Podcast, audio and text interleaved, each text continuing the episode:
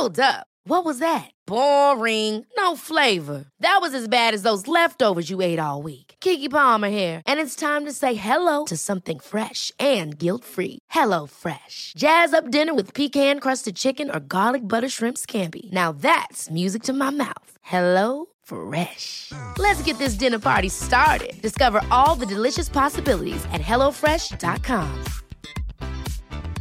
Hey, it's Ryan Reynolds, and I'm here with Keith, co star of my upcoming film, If, only in theaters, May 17th. Do you want to tell people the big news?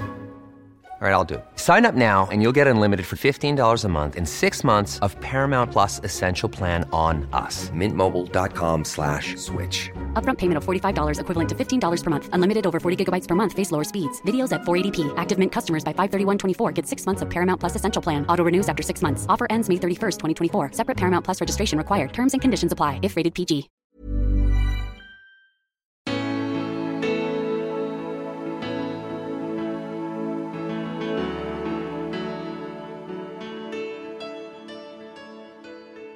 Ja, och på vintrarna så var det ju pulka eller ja, vad det nu var, miniskidor och det var, alltid, det var nästan alltid tävling. Och vi, farsan byggde pingisbord som vi hade i carporten där vi stod och spelade eh, pingisturneringar. Och det var ju alltid idrott, idrott, idrott. Att det har gått så bra och att det helt plötsligt tar slut och inte veta vad, vad ska jag göra nu. Och, och komma tillbaks och göra som alla normala människor gör, ha ett jobb och, och liksom gå till och vara normal. För det var man ju absolut inte. Man var ju så långt ifrån normal man kan tänka sig då på den tiden när man höll på med det.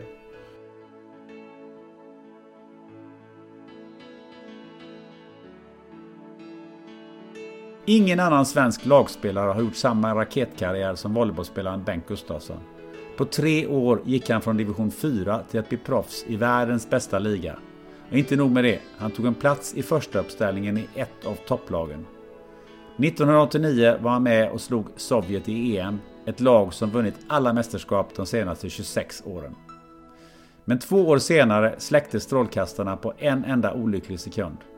En motorcykelolycka ändrade karriären på ett brutalt sätt. Då startade en kamp mot ett mörker som Bengt jobbar med än idag. Lyssna till en historia som ger oss alla något att reflektera över.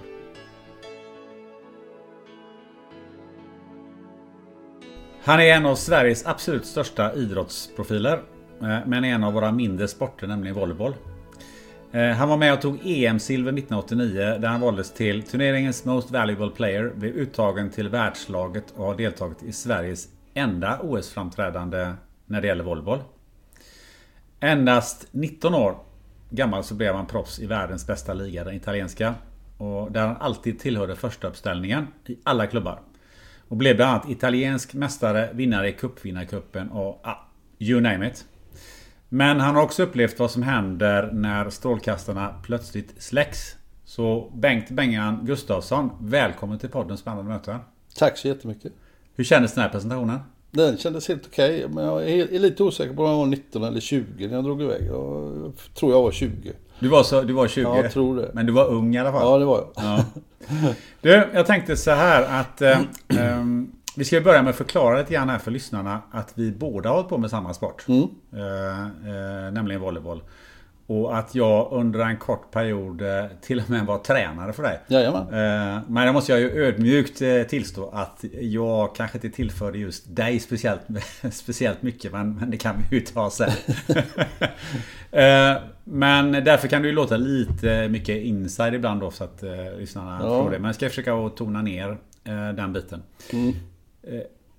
Men vi börjar väl, tycker jag då, med att lyssna och för oss då titta på en av de största sensationerna i svensk idrottshistoria. Nämligen de matchavgörande två sista bollarna i semifinalen mot Sovjet i EM 1989.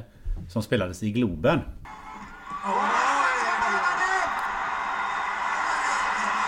Och Sverige har ytterligare en växel. Sverige har en andra matchboll. Den smashen, den glömmer jag aldrig. Vid 15 Den är en riktig rökare Ja, alltså. jo. Jag tror Bengan kör hoppserve. Jag går Klart för man går match. för match. Finns bara en sak. Den, den har jag fått frågan många gånger. Men, men, hur fan kunde du slå den i mitt i nät? Man sa duttar över bollen och då kommer de ju bara mörsa tillbaka. Du måste ju sätta press på dem. Så det fanns bara en sak.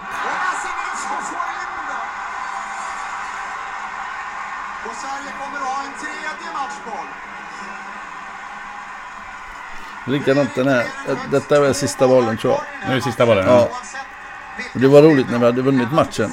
Så efteråt så var det ingen som visste vem som hade tagit bollen i försvar. Det är en kortis. Och jag visste inte ens om att det var jag som tog den bollen. ja, för det var ett grymt försvar. Jo, ja, jo, jo, jo, ja. jag kan nog räkna på en hand hur många kortisar man har tagit under sin karriär.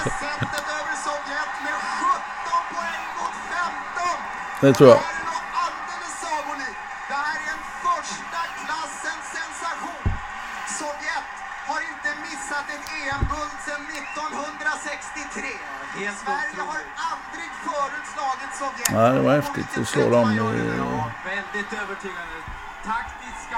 Man har vunnit EM sen det året man föddes. Var det ju. Ja, de har gjort det ja. Ja. ja. Då hade de gjort det. Ja. Så det var, det var häftigt. Vad känner du när du ser det här? Eh, ja, man får ju lite rysningar får man ju. Och, och eh, det är ju... Det, det är bara glädje. Det, det, det var ju så otroligt häftigt. Och den upplevelsen just att slå ryssarna. För vi hade ju pratat om att vi har en mikroskopisk chans att gå till final. Men inte, då ska vi inte möta ryssarna i semifinal. Det var ju inte det. Det, det var ju inte liksom... Och vi pratade ju om innan, vi, Anders var ju jävligt duktig på det tycker jag, och, och snacka om så här. Anders Kristiansson? Ja, Anders Kristiansson som var tränare då på den tiden för oss. Han eh, tycker han var bra på att motivera det här att ja, men nu möter vi ett lag som kanske är dubbelt så bra som oss egentligen på pappret då säger man. Och nu ska vi gå in, nu ska vi jävlas med dem. Och ska vi eh, se om vi kan eh, hitta på liksom och ta så tar man bara, tar vi ett set så är det ju grymt. Och tar vi två och kan ta det till femte. Så i femte vet man ju det att då är det som, nu räknar man ju på den tiden bara, eh, alltså när du hade serven utom i femte set då var det ju running score. Eller vänta nu var det Jo, det förresten. stämmer. Det var det väl? Ja, ja, Ja, det stämmer. Det var poäng i varje val. Ja. Och det, och det var ju liksom, femte set var ju lite gambling då. Så kunde man ta det dit, och det var ju det vi snackade om. Vi, vi försöker ta det till femte set. För där har ju knappt ryssarna varit innan. De har ju bara kört över sitt motstånd och vunnit lätt. Och då lyckas vi med det och sen så, ja, vi hade ju ett extremt bra lag då också. Vi hade ju hängt ihop i nästan allihopa, inte allihopa men stommen hade ju hängt ihop i nästan tio år i alla fall. Och det är klart det gjorde, det gjorde jävligt mycket. Ja, jag måste ju säga det att eh, jag var ju själv där och var på läktaren. Jag, jag får ju, ehm, jag får ju gåshud varje gång jag Jo ser men det det här får man lite det gåshud, eh, absolut. Nu har jag sett det så många gånger så det, man har blivit lite van, men, men visst får man det. Eh, och det är ju, det ögonblicket är ju höjdpunkten egentligen under min karriär. Det är ju det, det häftigaste nästan som jag har varit med om. Ja, för det är ju en match som, som många äldre journalister som ju, som ju nästan inte kan någonting om volleyboll. Men det är det här de refererar till. Jo, men det är väldigt många eh, som jag har sprungit på genom åren eh, som refererar till den matchen. Och det, jag tror det är två år sedan som jag kommer ihåg att det är sista gången som spontant någon som jag inte ens hade en aning om vad det var för människa kom fram till mig på spårvagnen och tackade mig för, för jag bara blev helt paff. Jag tänkte, "Hur fan kan han känna igen mig nu? Men, men eh, det var lite, så det, det var ju väldigt speciellt. Det var ju lite som eh, nästan när Stenmark åkte när vi spelade då, den gången. Ja, precis. Jag vet att det var någon som gjorde lumpen och då sa, han låg på någon båt och då fick han komma in i mässen hos officerarna och se slutet på den här matchen. För då, då nej, nu, nu måste vi kolla färdigt på den här matchen. Så det, det, var, det var ju väldigt speciellt, absolut. Om man går in i detalj, alltså, kan du komma ihåg känslan precis där, där din lagkompis Håkan Björne går upp och slår in, ska slå den där smashen? Nej, det, det, det, det gör jag faktiskt inte. Men jag... För det var, det var en sån glädje som... Alltså, Men kände du att det här, nu smäller det den här matchen, nu vinner vi Nej men matchen? det, känslan, känslan man hade, när, alltså det hade jag nog nästan, och det är ju sådär som man kan få ibland. Jag har pratat med andra som, som har idrottat mycket. Just den här känslan att vi, vi, kan, vi kommer inte förlora den här matchen, vi gör inte det. Och det, den känslan kan du få eh, mitt i en match när det står 1-1 i set kanske och det är liksom ändå jämnt. Men, men du känner ändå att det är, det är någonting speciellt. Man är i någon zon, jag vet inte, det går inte att förklara. Men känslan är, nej men vi kommer inte förlora den här matchen, vi gör inte det. Och lite grann så den känslan fick jag i, i femte setet. Att ja, det här grejer vi, vi kommer att fixa detta. Det var därför du vågade hoppserva också. Jo men lite, och det är som jag har sagt till många andra då när man, man hoppservar och sätter den mitt i nät. Ja visst, man, man fick uppkastet kanske lite för långt fram eller vad det nu kan vara då. Men jag menar, några set innan så hade jag kanske gjort ett, två S eller nästan i rad då. Och det, och det, det är klart, när du har chansen att, att, att ta matchen och gå till final i EM, då, då kan ju inte helt plötsligt bara ställa mig där och så slå en lätt serve. Det, det finns inte på kartan. Då, då hade man ju aldrig varit där man, alltså kommit dit man kom. kom. Det, så är det ju. Nej, det är klart. Um, jag kan säga till lyssnarna att leta upp det här klippet eh, på Youtube. Det är absolut värt uh, att se. Sverige gick ju vidare till, eh, till final sen och fick stryk mot Italien. Men det, det, Det var kom- surt kan jag säga. Det var surt ja. Och det kommer vi tillbaka till lite grann. Men eh, jag tänkte så här att eh, vi lämnar ju arenan nu då eh, precis som det, det du står högst upp i, i eh, karriären. Och eh, vi kommer tillbaka hit och vi kommer prata om, en- om en eh, annan resa som inte började så himla långt efter det här ögonblicket då. Men för att vi ska förstå då så, eh, så tänkte jag att vi tar oss tillbaka dit eh, där allting började. Mölnlycke 1963. Vad hände då? Ja, ja, då föddes jag den 17 maj. Den 17 maj? Jajamän, Jaha. på Norges nationaldag. Eh, Det är den enda anknytning du har till Norge eller? eller Ja, har du norsk släkt? Inte några, nej, nej, det har jag inte. Det är ingen norska i släkt. Hur var Mölnlycke på 60-talet när du var barn? Jag tycker det var fantastiskt. Jag har bara goda minnen.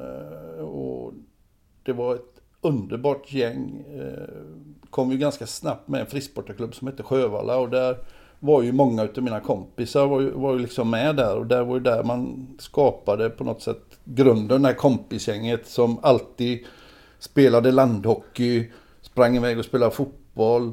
Eh, Ja, och på vintrarna så var det ju pulka eller vad det nu var, miniskidor och det var alltid, det var ju nästan alltid tävling och vi, farsan byggde pingisbord som vi hade i carporten där vi stod och spelade eh, pingisturneringar och det var ju alltid idrott, idrott, idrott. Och det kom väl från, från det också att morsan var väldigt duktig i handboll. Hon spelade nog i division 2 tror jag, eh, som högst. Och, och pappa han spelade mycket fotboll och var med och startade en klubb som heter Mölnlycke bollklubb, Mölnlycke BK.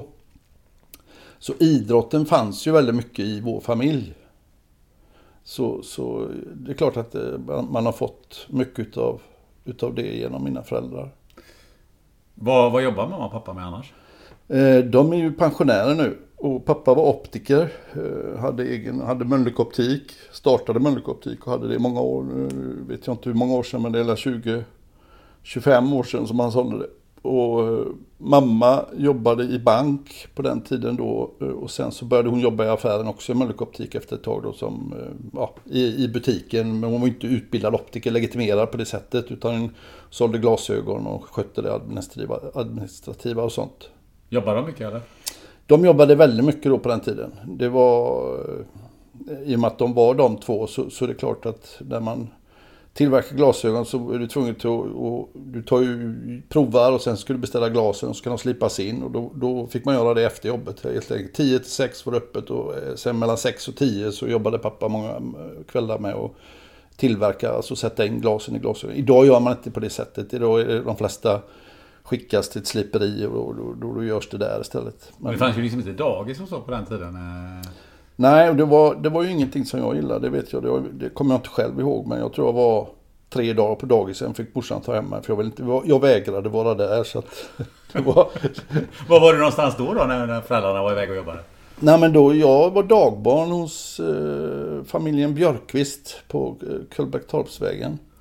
Eh, Fick hänga där istället, men dagis var ingenting för mig. Jag la mig och sova i ett rum, berättade mamma. När de andra var fullgång, då la jag mig och sova så jag kunde sova tills de kom och hämtade mig för jag ville inte vara med. Eh, har du syskon också? Eh, Jag hade en syster, hon har tyvärr gått bort. Eh, Hon tog tyvärr livet av sig samma, samtidigt som planen körde in i World Trade Center så stod jag hemma hos mina föräldrar och de fick det beskedet. Och det var fruktansvärt. Oj. Bland det värsta jag varit med om faktiskt. Och, och, och, ja. Ja, det är ju fruktansvärt. ja, det var, det var, det var, Vilken det hemsk var dag. tungt. Ja, det var det. Helt, eh, helt enormt ja. Ja, ja. så det var, det, det var Hur- tufft. Hur ehm, kände, att det, känner du efteråt så här? Har det präglat dig på något sätt eller har det påverkat dig? Var det naturligtvis mer än att det påverkade dig? Nej, det, det- som det, man- är klart att det har påverkat. Det var, det var ju... Att se sina föräldrar så förkrossade och så förtvivlade och... och alltså det, det var... Det var en märklig upplevelse kan man säga. Det var chockande på många sätt. Inte bara att hon hade tagit livet av sig men pappa blev ju något så fruktansvärt ledsen och arg och slog i dörrar och bord och skrek bara rätt ut. Och, ja, så det var, det, var, det var riktigt, riktigt tungt. Och det var en tung period som följde efter det givetvis. Är det där typiskt man som förälder kan tänka mig att man tar på sig en, en, skuld också? Jag- vet faktiskt inte riktigt det. Vi, vi har alltid haft svårt, tycker jag, att prata om det. Och jag har inte velat eh, ta upp det heller. Eh, för mycket med mina föräldrar och prata om det. För att jag vet ju den perioden, sen efteråt så gick jag och pratade med en, en psykolog och sådär. Och, och, och eh, då kommer jag ihåg att jag nämnde det för pappa. Att jag sa det att jag tror att det är bra om ni också går och pratar med någon. Så att ni får liksom hjälp. Men då sa pappa eh, på sitt sätt lite klokt också. Kan jag, jag kan ju förstå honom. Att ja, men går vi dit och pratar då får jag det i knät varje gång jag, jag sätter mig och pratar om det. Och det, det, det, det pallade inte han riktigt med tror jag. Och, och vi har ju svårt att prata om det fortfarande känner jag om, om syrran och så. Utan jag pratar inte så mycket med dem om henne om inte de pratar med mig om henne. Om de, så, så, så, och det är väl någonting kanske vi har haft i vår familj, just det här med känslor och, och det här lite, eh, vad ska man säga, personliga känslor och, och kanske lite svåra eller vad man nu ska säga. Att det har, man har tryckt det lite grann under mattan så. Och det har väl inte varit så bra egentligen. Och det är, de håller fortfarande på att trycka det så att säga och de har stoppat det någonstans i någon låda? Ja, lite eh, är det så. Men det är ju... eh, Det är ju som alla högtider, alla födelsedagar, allting sånt. Det är ju inte... Det är ju inte som det var innan min syster gick bort. Det är tunga perioder ofta. Det För det är klart att det blir på, man blir påmind då om, om syrran att inte hon finns där. Hur gammal var hon? Hon är, eller var fem år yngre än vad jag var. Hon är född 68. Ja, eh, det var ju en, en, en, em, eh, tråkig och, och eh, för mig är det lite överraskande historia det här. Men jag tycker att vi, vi tar oss vidare från, mm. från barnen och går tillbaka till, till eh, där vi eh, gjorde den här utsvävningen, och- eller den här svängen. Och eh, jag tänker lite grann när du var i gick i skolan och så. Var du den som satt eh, längst fram eller längst bak? Eh, Jag satt nog längst bak tror jag. Det var så att du var lite busgänget där. Ja, lite, lite busig var man nog allt, absolut. Och skolan var... Ja, den var inte riktigt så jätteviktig på något sätt. Utan det var ju lekarna, idrotten, det skulle vara, det skulle vara roligt. Och skolan var inte så rolig, tror jag. Det, det, det har nog präglat eh, min barndom och uppväxt mycket. Stort rörelsebehov kanske? Eh, Ja, det är möjligt att man hade det. För det var ju som... Om du pratar med min mor så säger hon ju att jag aldrig gick, utan jag sprang alltid. Jag kunde inte gå. Jag sprang jämt.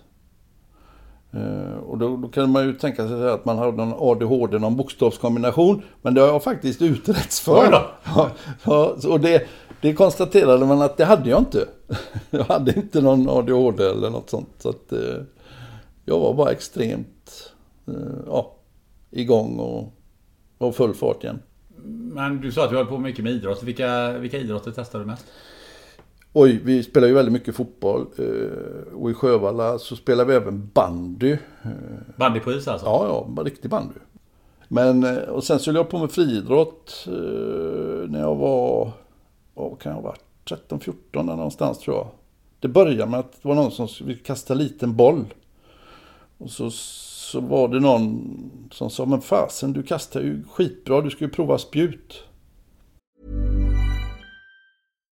Here's a cool fact a crocodile can't stick out its tongue. Another cool fact you can get short term health insurance for a month or just under a year in some states.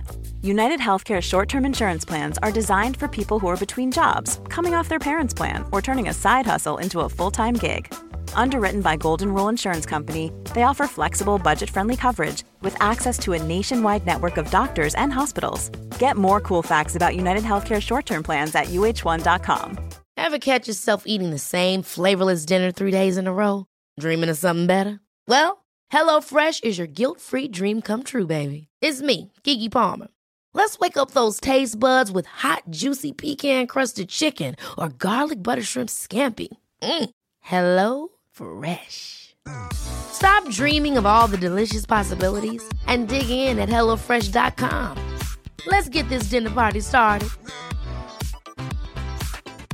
Hey, it's Ryan Reynolds, and I'm here with Keith, co star of my upcoming film, If, only in theaters, May 17th. Do you want to tell people the big news?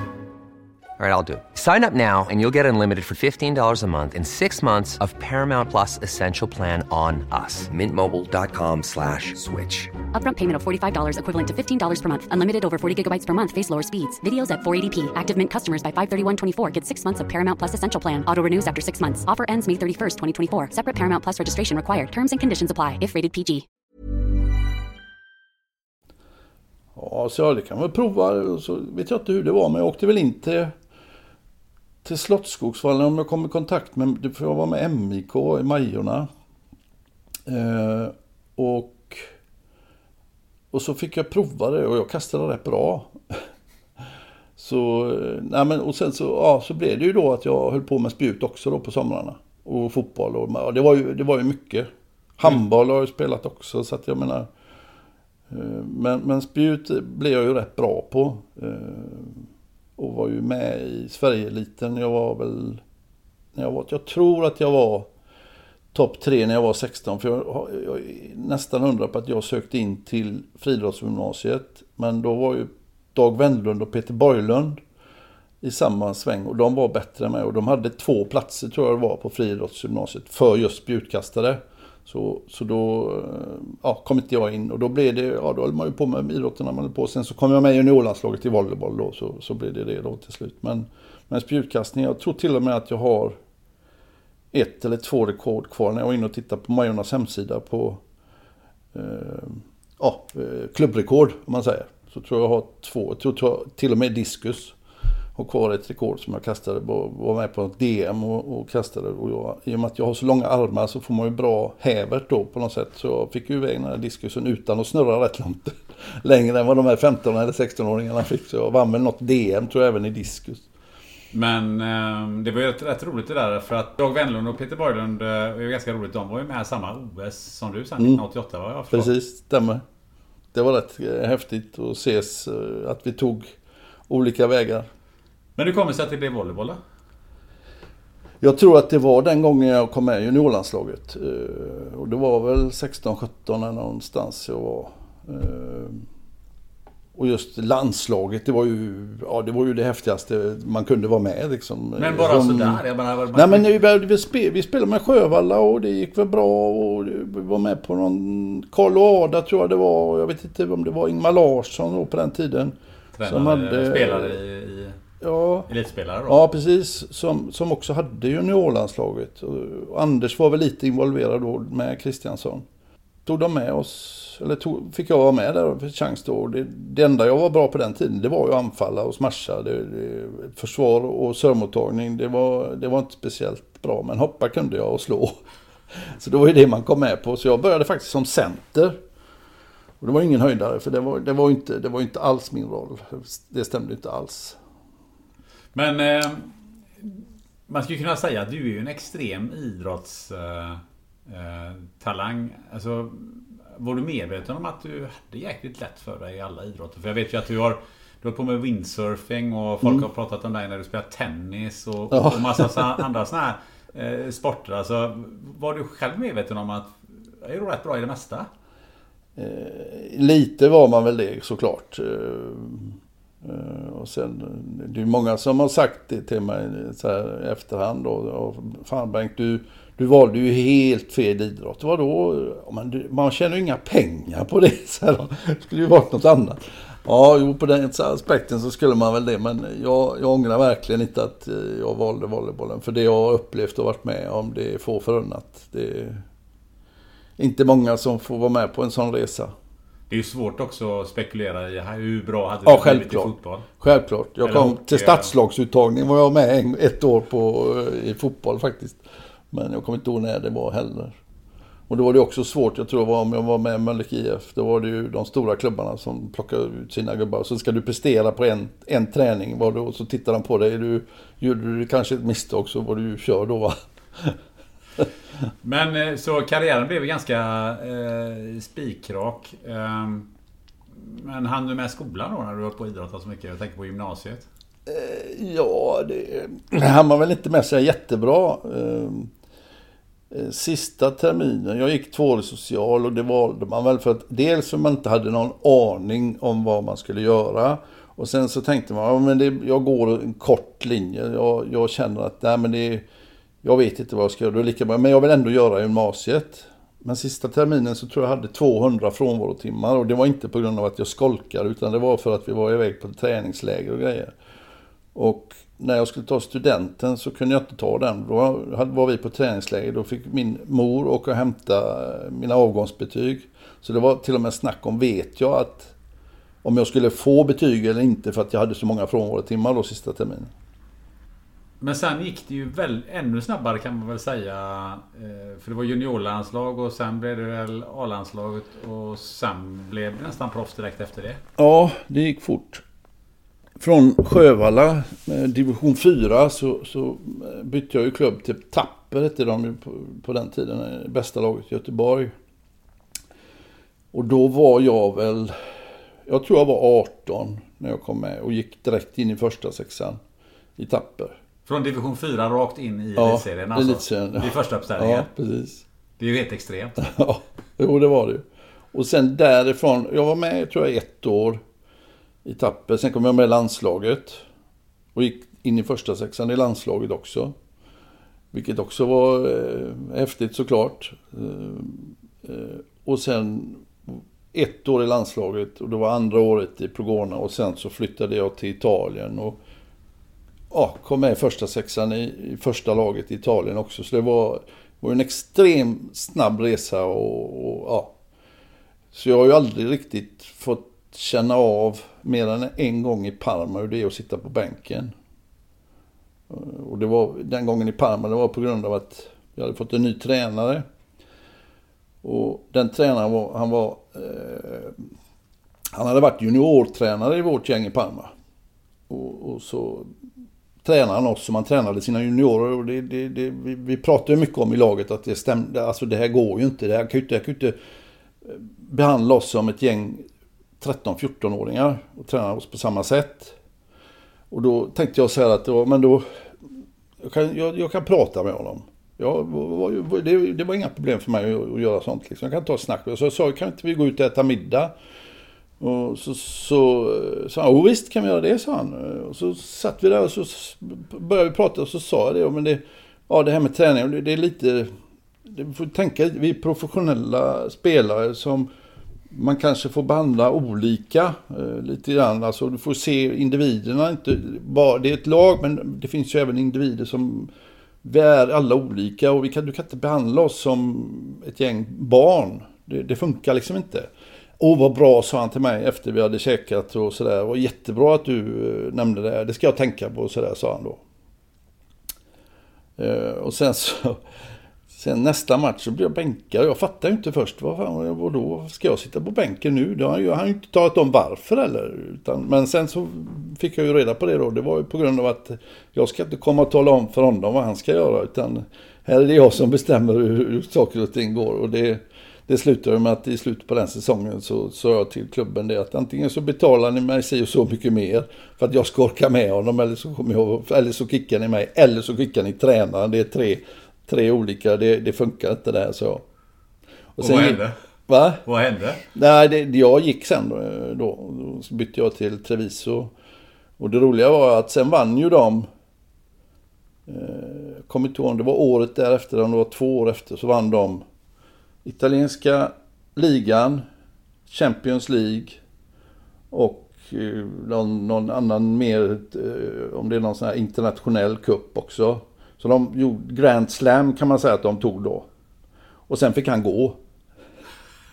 Så de vann med honom alltså? De vann med honom ja. Jo. Jo, han hade ju bra material givetvis, men, men, men och sen var han ju inte, han var inte dålig som tränare, men det var just hans filosofi. Och när jag kommer ihåg sista träningen jag hade med honom så det finns en italiensk författare som, som eh, jag, jag hade inte läst den men jag bara hört talas om, om, om boken. Och den hette, den, han, han hette Leo Buscaglia, var jättekänd i Italien. Och den, den boken den hette Vivere Amarsi Capirsi. Och det är att leva, eh, att förstå och att älska. Eh, ja, liksom det var, och det, det var ju, folk skrattade och de tyckte att det var fruktansvärt roligt att jag gav honom den här boken då. Vilken avskedspresent. ja. Du, eh, jag vet ju att innan du gick över till ditt första proffskontrakt så var det lite strul med svenska volleybollförbundet innan du fick din licens. Eh, är det sant att du har sagt att om de inte löser det här så skiter jag i det här så börjar jag kasta med volleyboll så börjar jag kasta spjut istället? Ja, det är inte helt omöjligt att jag har sagt det, men jag, jag kommer faktiskt inte ihåg det. Eh, men jag, jag, jag, kommer ihåg nu när du säger det att det var lite...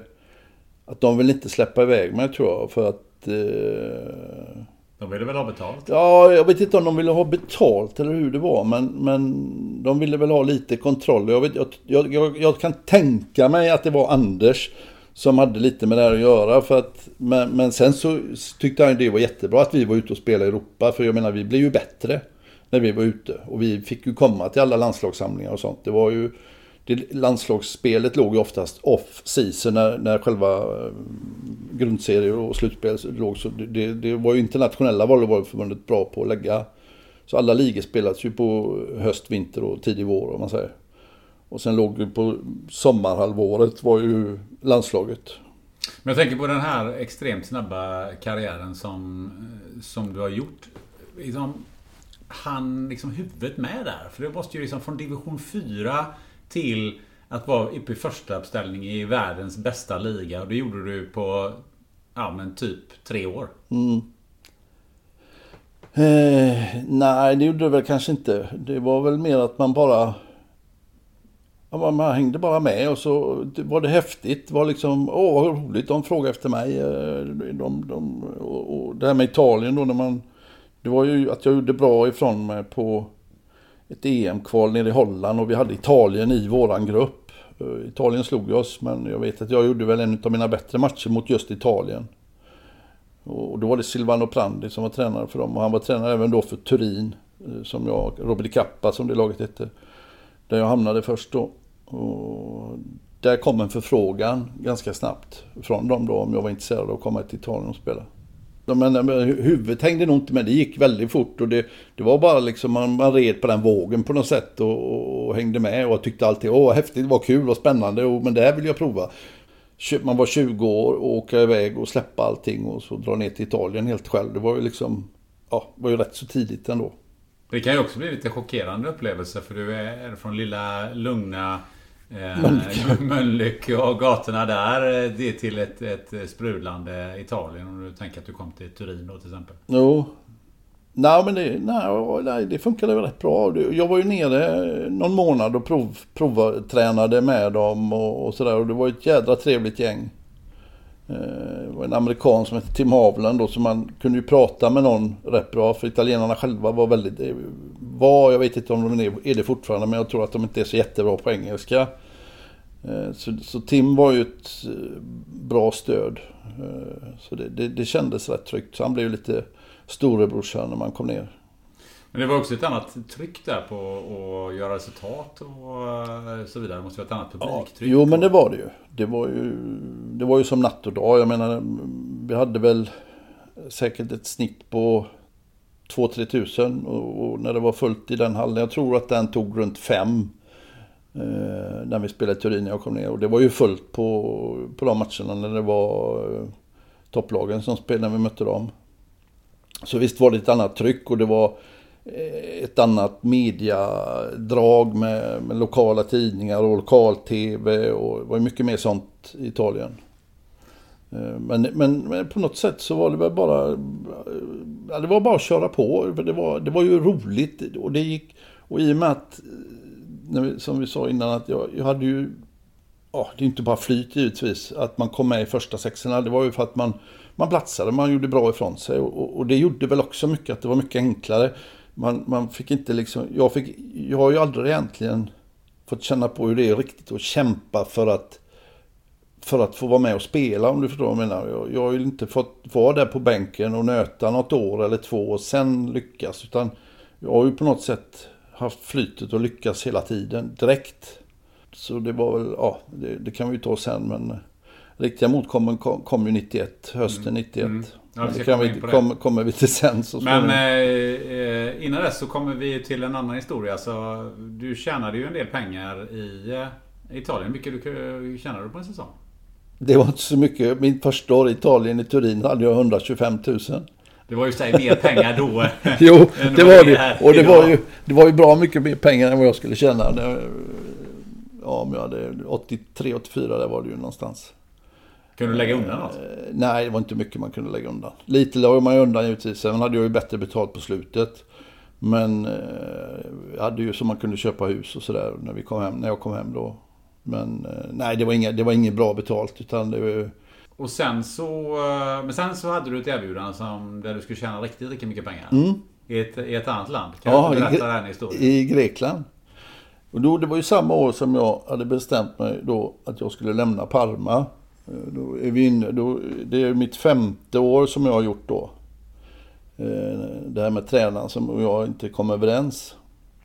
Och då skrev jag på för ett lag som heter Treviso som var ganska nykomlingar. Jag tror de har spelat ett eller två år i elitserien då i italienska A1 som det kallades då.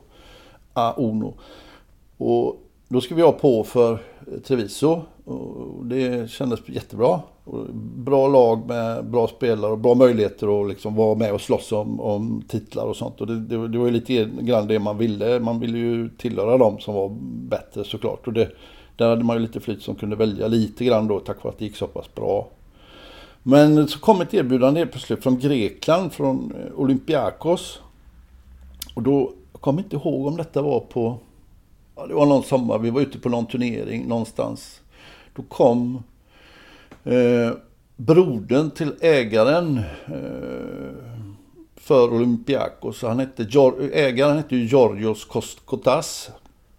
Och eh, då sa han, men du ska komma till Olympiakos. Ja men nej kan jag inte, jag har skrivit på för Treviso. Nej men det löser vi. Jaha, och jag var lite naiv och så här, hur gör man det då? Ja, ja hur mycket vill du ha? Vadå hur mycket vill du ha? Ja, det vet jag inte, så jag. Liksom, fattar inte, det var ju nästan alltså, det här, vad säger man, carte blanche när man får en check och skriver summan. Eh, Ja, det vet jag inte så, men och till slut så kom vi väl fram på tre år skulle jag få en miljon dollar. Om året? Eh, Nej, under tre år. Och det var ju eh, summor som, det, det var ju inte ens, inte varit i närheten, så, alltså överhuvudtaget i närheten av det någon gång. Och det var ju, ja herregud, jag har ju inte så jävla många år kvar att spela. Ja, man har ju inte det. Då var jag ju 25. Ja, jag tänkte det här låter ju jävligt, jag kan ju inte, det går ju inte att missa detta bara.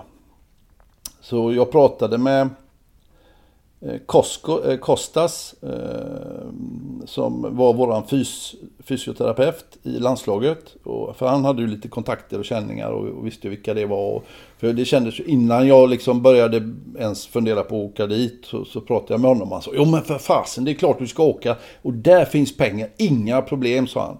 Nej, nej, okej, okej, ja, ja. Så jag skrev på det, jag skrev på för dem också helt enkelt. Så det blev ju rätt så, det var ju ingen bra situation jag satte mig där i. Eh, men det tänkte man ju inte på då. Då lockade ju pengarna så mycket så att på något sätt, då ska jag ju tjäna, så att jag klarade mig ganska bra ett tag efter och även efter då. Ja, så kom man ju dit och det, det var ju väldigt speciellt. Kommer jag ihåg första gången jag kom dit till Aten. Eh, och det var ju normalt sett när man kommer till ett nytt lag så blir man hämtad av någon i ledningen och så ja, blir man ju skjutsad och så blir man presenterad för laget så här lite grann. Inte, inte officiellt utan men när jag kom dit till Aten så kommer jag ihåg det, då skulle jag ju ta mina väskor. Då kom det någon till mig när jag hade tagit väskan. Så kom det en snubbe till mig och sa du går med den här vägen. Jaha, men tullen, vi ska ju gå. Nej, nej, vi går den här bakvägen här ser du. Jaha. Ja, så, jag, så när jag öppnade dörren då stod det ja, säkert 20 journalister med kameror, tv-kameror och kameror och det smattrade bara när jag kom ut. Jag blev nästan halvt chockad. Aldrig varit med om något liknande någonsin tidigare. Så det var, det var som någon rockstjärna hade kommit till Aten. Så det var en väldigt märklig upplevelse kan jag säga. Men i alla fall, och, och, och det rullade på. Vi checkade in på hotell och allting flöt på. Det var bra. Men sen så när det hade gått, tror jag det var, två månader och jag inte fått någon lön. Och då började jag liksom undra, vad, vad, vad, vad, för, vad händer? Ja men det kommer, det är lugnt. Och så började jag bli lite orolig, så jag hörde av mig till Kostas Så sa, ja men det kommer att lösa sig. Det gör det alltid i Grekland. Det är så. Det, ibland drar det ut på tiden, det får du räkna med och sådana grejer. Jaha okej, okay. då körde man ju på. Och man blir mer och mer orolig och sen så började det bli skriverier i tidningarna om han den här Georgios Koskotas då. Och för att inte dra den här allt för långt då, den här historien, så visade det sig då att Georgios Koskotas, han var ju redan alltså den högsta maffiabossen i hela Grekland i princip. Han hade ju mutat folk i, i regeringen för att sälja vapen och grejer. Så jag tror att det var den här skandalen som hände. Han flydde, han och brodern flydde till USA. Och de blev bägge insydda utav FBI, plockade in dem och, och för han drog med, jag tror det var över 100 miljoner eh, dollar eller något sånt där. Och, och, så det var ju kaos i Olympiakos. Jag var till och med med på ett möte med både basketlaget och fotbollslaget Olympiakos. De hade något möte då. Han ägde dem också? Ja. Och han ägde tidningar, han ägde en bank och den här banken var ju lite speciellt. Det var ju ja, bästa, eller vad man nu ska säga då, i, i Grekland. För de hade de hade bäst ränta och sådana grejer då. Om man satte in sina pengar hos dem. Så det var, det var, det var en, en sån röra som rullades upp när han eh, åkte dit då. Så det rasade ju allting. Men de sa ju att det kommer att lösa sig. Och det kommer, men jag fick aldrig några pengar. Så jag fick ju inte en, en spänn. Jag fick kanske lite, eh, ja vad ska man säga, eh, rörelsepengar som man kunde klara sig i alla fall. Det fick jag ju då utav någon annan där i ledningen. Och jag bodde ju jättefint på hotell så det var ju, inte, det var ju liksom, gick ju ingen nöd på mig på det sättet. Men du fick ingen lön? Nej. Och du fick, fick aldrig ut någon lön någonsin? Nej, jag fick aldrig ut någon lön. Så jag, eh, efter jag hade, jag stukade foten, tror jag det var vid juluppehållet där som jag och för mig då bestämde jag mig mer eller mindre för att nej det här funkar inte. Om jag inte får någon lön så, så drar jag. Och då, då gjorde jag det och åkte hem till Sverige och hamnade i Kungälv. Just det, och det var där våra vägar eh, Precis. Eh, korsades. Ehm, och du hamnade ju i Kungälv efter lite om och men. Men eh, precis innan vi skulle spela slutspel. Ja, det stämmer. Och, och det var ju några som lyfte på på eh, ögonbrynen där. Var det, och jag, jag var assisterande tränare och du var, var firad stjärna. Hur, ja. hur upplevde du den där tiden i, i Kungälv? Bara hamna i, i, i, tillbaka till, eh, man ska säga, det måste ju ändå kännas som att vara tillbaka till gärdsgårdsserien jämfört med de här eh, arenorna både i, i Italien och Grekland. Ja, jag tycker inte jag kände det på något sätt så, utan jag tyckte det var roligt. Det var riktigt kul. Det var jätteroligt att vara med i Kungälv. För dels så älskade jag ju att spela. Och, och inte få göra det och liksom det året var ju det året också som vi skulle ha EM. Och jag, det var ju därför tror jag som jag fick dispens utav förbundet att vara med i Kungälv. För eh, enligt reglerna så skulle man väl inte egentligen fått det, tror jag. Men jag tror att även där så hade väl Anders eh, ett finger med i spelet och pressade förbundet på att jag skulle få vara med då. Men Sollentuna var det väl och Lidingö som inte var sådär jätteglada över att jag skulle få vara med och spela där då. Men i och med att vi hade EM på hemmaplan det året så ville ju givetvis förbundet att jag fortsatte att träna och att jag fortsatte att spela. Så man höll igång. Och jag tror till och med att det, jag vet inte om den finns kvar eller om den heter något annat. Det, fann, det gjordes i alla fall en Lex Gustafsson. som gjorde att, då att man inte hade fått, fick spela i någon annan liga tror jag det var. Och sen så kom man tillbaka till Sverige under samma säsong och spela i svenska ligan också då.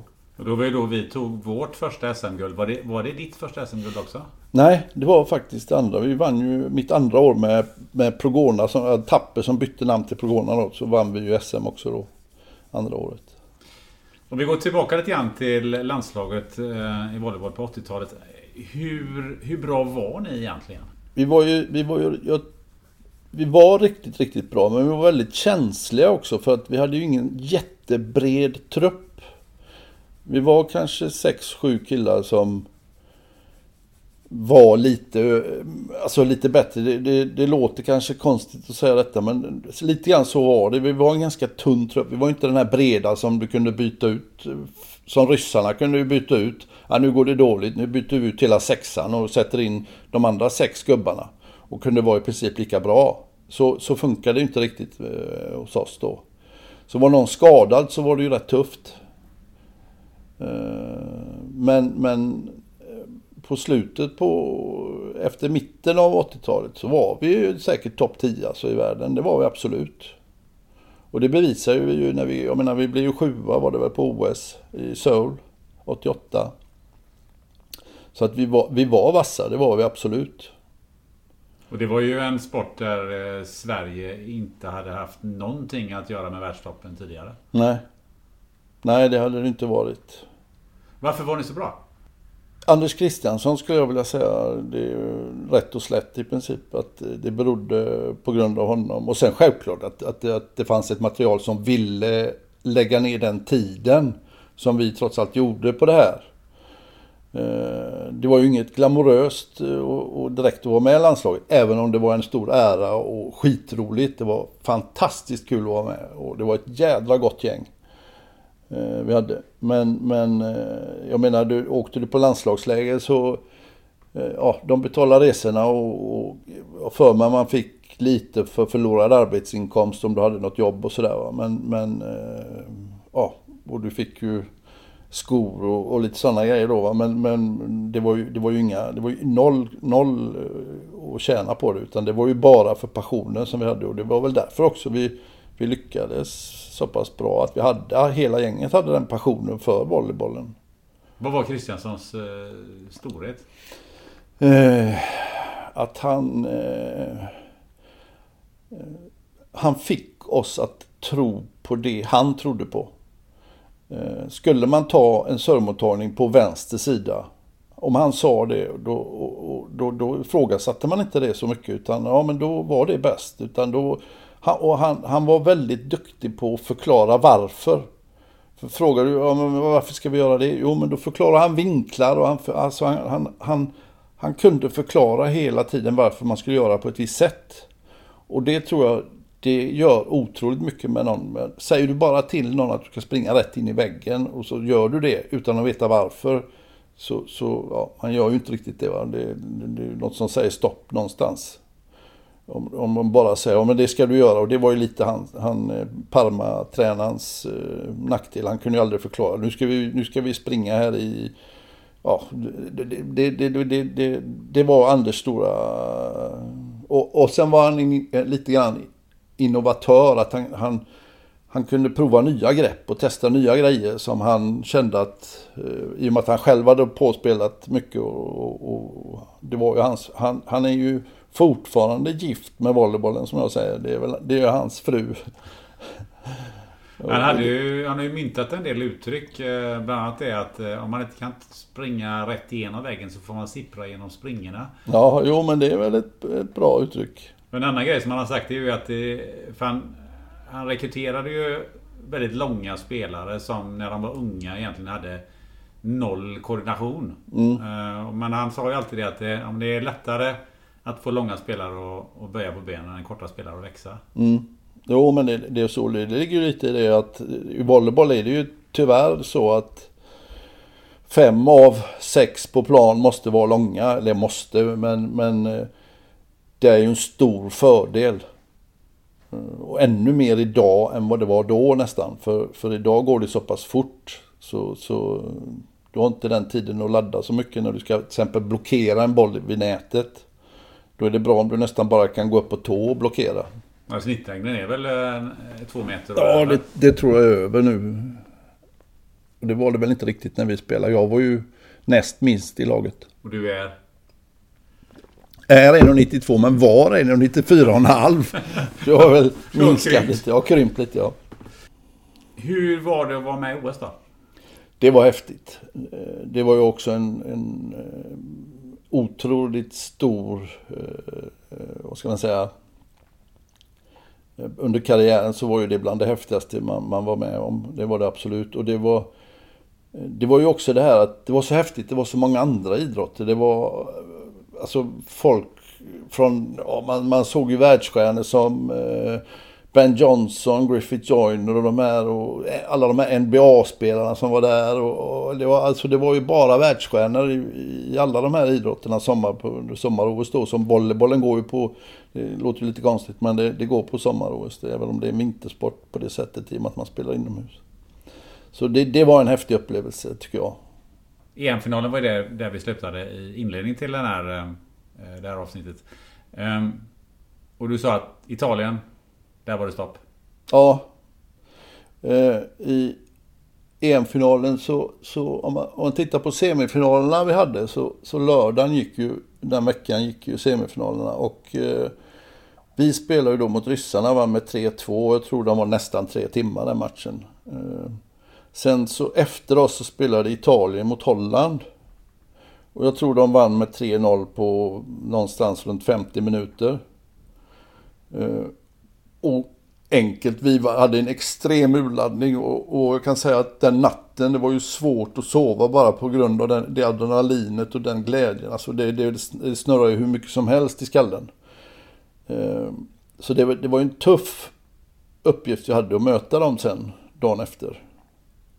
Så, så hade vi haft en dag till på sig så kanske vi hade gjort bättre ifrån oss. Men jag ska ju inte ta ifrån Italien någonting. Det var ett ruskigt bra lag. Det är bara att titta sen hur det gick för dem efter EMet. För det var ju deras första, det laget, deras första internationella stora mästerskap som de tog. Sen vann ju de massa grejer och sen vann de ju inte OS. Det var väl det de eh, inte lyckades med det laget. Men de vann ju World Cup och de vann VM eh, efter eh, flera gånger. Så, så det laget var ju extremt bra också. Hur kändes det att vara uppe på eh, den absoluta toppen då som du sa? För nu, du blev ju vald som Most Valuable Player just vid eh, EM och, och eh, som sagt var spelade varje möjlig sekund i alla lag som du överhuvudtaget spelade i. Kändes det bara så att du red på en stor våg? Inte hela tiden givetvis. Jag hade ju någon gång dipp, eller någon, någon dipp också när man inte var, var bra. Men i det stora hela så var det väl mycket så att man red på en, en väldigt framgångsrik våg och, och det gick i stort sett bra hela tiden. Sen förlo- hände det ju givetvis att vi förlorade också, självklart. Och, och att man hade tunga förluster och, och blev, fick vara karikatyr i någon tidning, i lokaltidningen, där, där jag gick på alla fyra och Andrea Sorzi som en, var en av eh, Italiens bästa spelare red på min rygg och såna här, grejer i någon sån här karikatyrform. Så det, det hände ju och det var ju inte så roligt när man fick se den första sidan eller på sporten då eh, och såna här grejer. va. Men, men det var ju bara, det var ju bara att gilla läget och så var det och det, det eh, det är jag väldigt glad för idag att man aldrig jag, jag har svårt för det här med när man... Eh, jag kan förstå det, men jag har svårt för det ändå. Är man offentlig idrottsman på något sätt så, så då får man ställa upp på intervjuer. Och även om, om den journalisten någon gång har skrivit dåligt om dig och snackat skit om dig så, så är det alltid bra att vara god vän med journalister och domare. Det var min filosofi på något sätt. Var alltid bra vän. Det spelar ingen roll, de kommer att döma fel och de kommer att göra fel och det kommer att kännas och det kommer att... Men i långa loppet så är det bättre att du är kompis med dem. För den gången när eh, till exempel på en match och man blir vansinnig på en domare och skriker åt honom. Eh, och kallar honom för det ena och det andra för att bollen var inne men han dömde ut den. Eh, och det visade sig kanske sen på någon eh, repris att så var det, den var inne och han hade fel. Men, men det är klart att de måste ju också ha rätt att göra fel. Du gör ju själv fel ibland och, och sådär. Va? Men just i hettan då så, så, så, blir man ju vansinnig om det är jämnt då. Eh, då var det bra att gå fram till domaren efteråt och säga jag är ledsen, det var dumt att jag sa så och sådär. Så det, det, det, det försökte jag i alla fall vara. Jag tror att jag lyckades ganska bra med det. Och du hade alltid goda relationer med journalisterna? Ja, det tycker jag. Eh, ja, ja men det tycker jag. För det finns ju en och annan idrotts, eh, både idrottsman ja. och idrottskvinna idag som har eh, ganska risiga relationer. Jo, det är som jag säger. Jag, jag tycker att man borde vårda det bättre. Men jag kan även förstå för att idag är det ju en helt annan med alla sociala medier och det skrivs och det snackas och det det är ju som när man, det är ju lite roligt om man, om, man, om man viskar någonting i någons öra och så låter du det gå att man ska viska till 50 personer så kommer det vara en helt annan grej som kommer fram till den. Så det är inte alltid allting stämmer. Eh, så, så att det, det, det, jag fattar ju att det inte är så jävla roligt jämt och, och, och speciellt om det skrivs konstiga grejer om dig och sådär va. Som men, inte stämmer. Men, du hamnar aldrig i, ett, i eh, sådär mer än eh, de här karikatyrteckningarna? Så var nej. du inte direkt utsatt nej, det, det Nej, det tycker jag inte. Sen att man fick dåliga betyg och det, det var ju med all rätt för då gjorde man en dålig match. Och då, det är klart att då kan du inte få fem, eh, fyra i GT eller vad det nu är. Utan då får du kanske en eller två. Och det händer ju.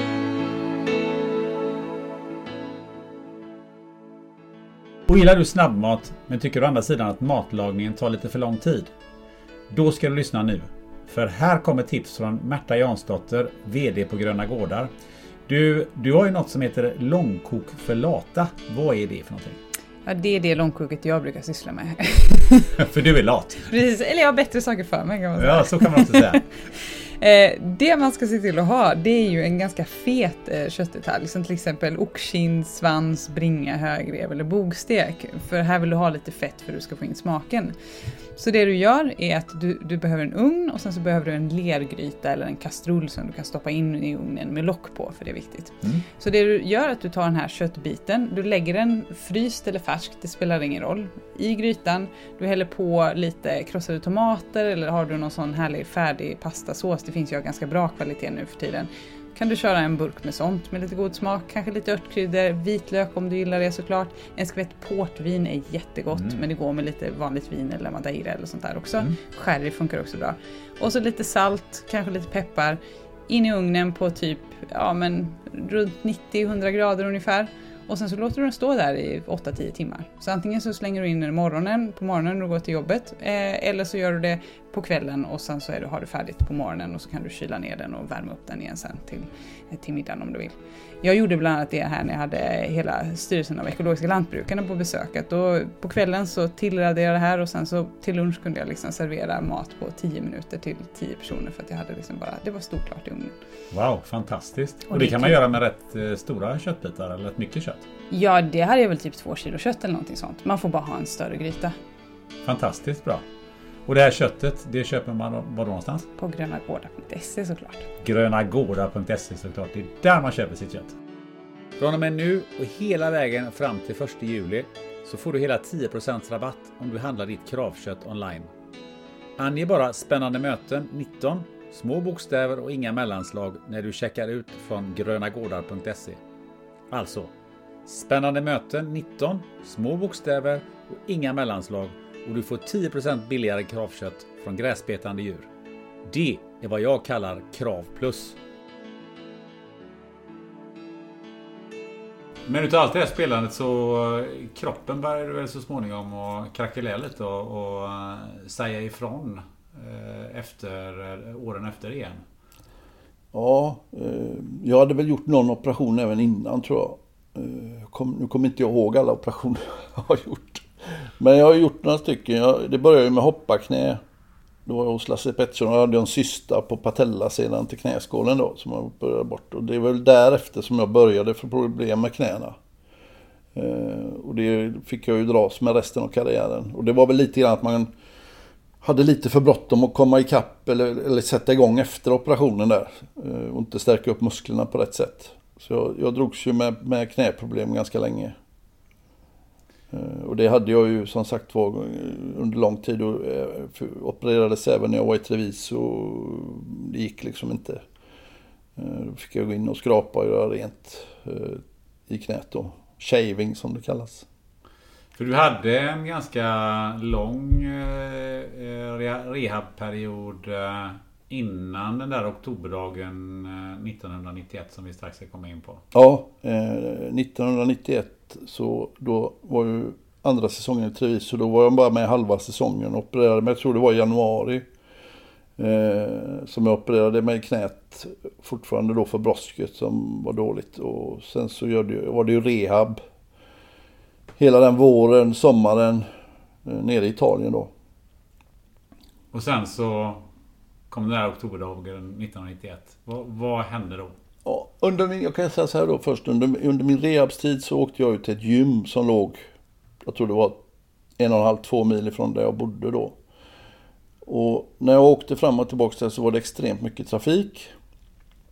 Och då fick jag en snilleblixt att ja, men, om jag köper en MC så tar jag mig mycket snabbare. För då behöver jag inte stå i de här köerna utan då kan jag ju glida förbi lite snyggt. Eh, så jag eh, gjorde det. Jag köpte mig en MC och åkte till rehaben på den fram och tillbaks.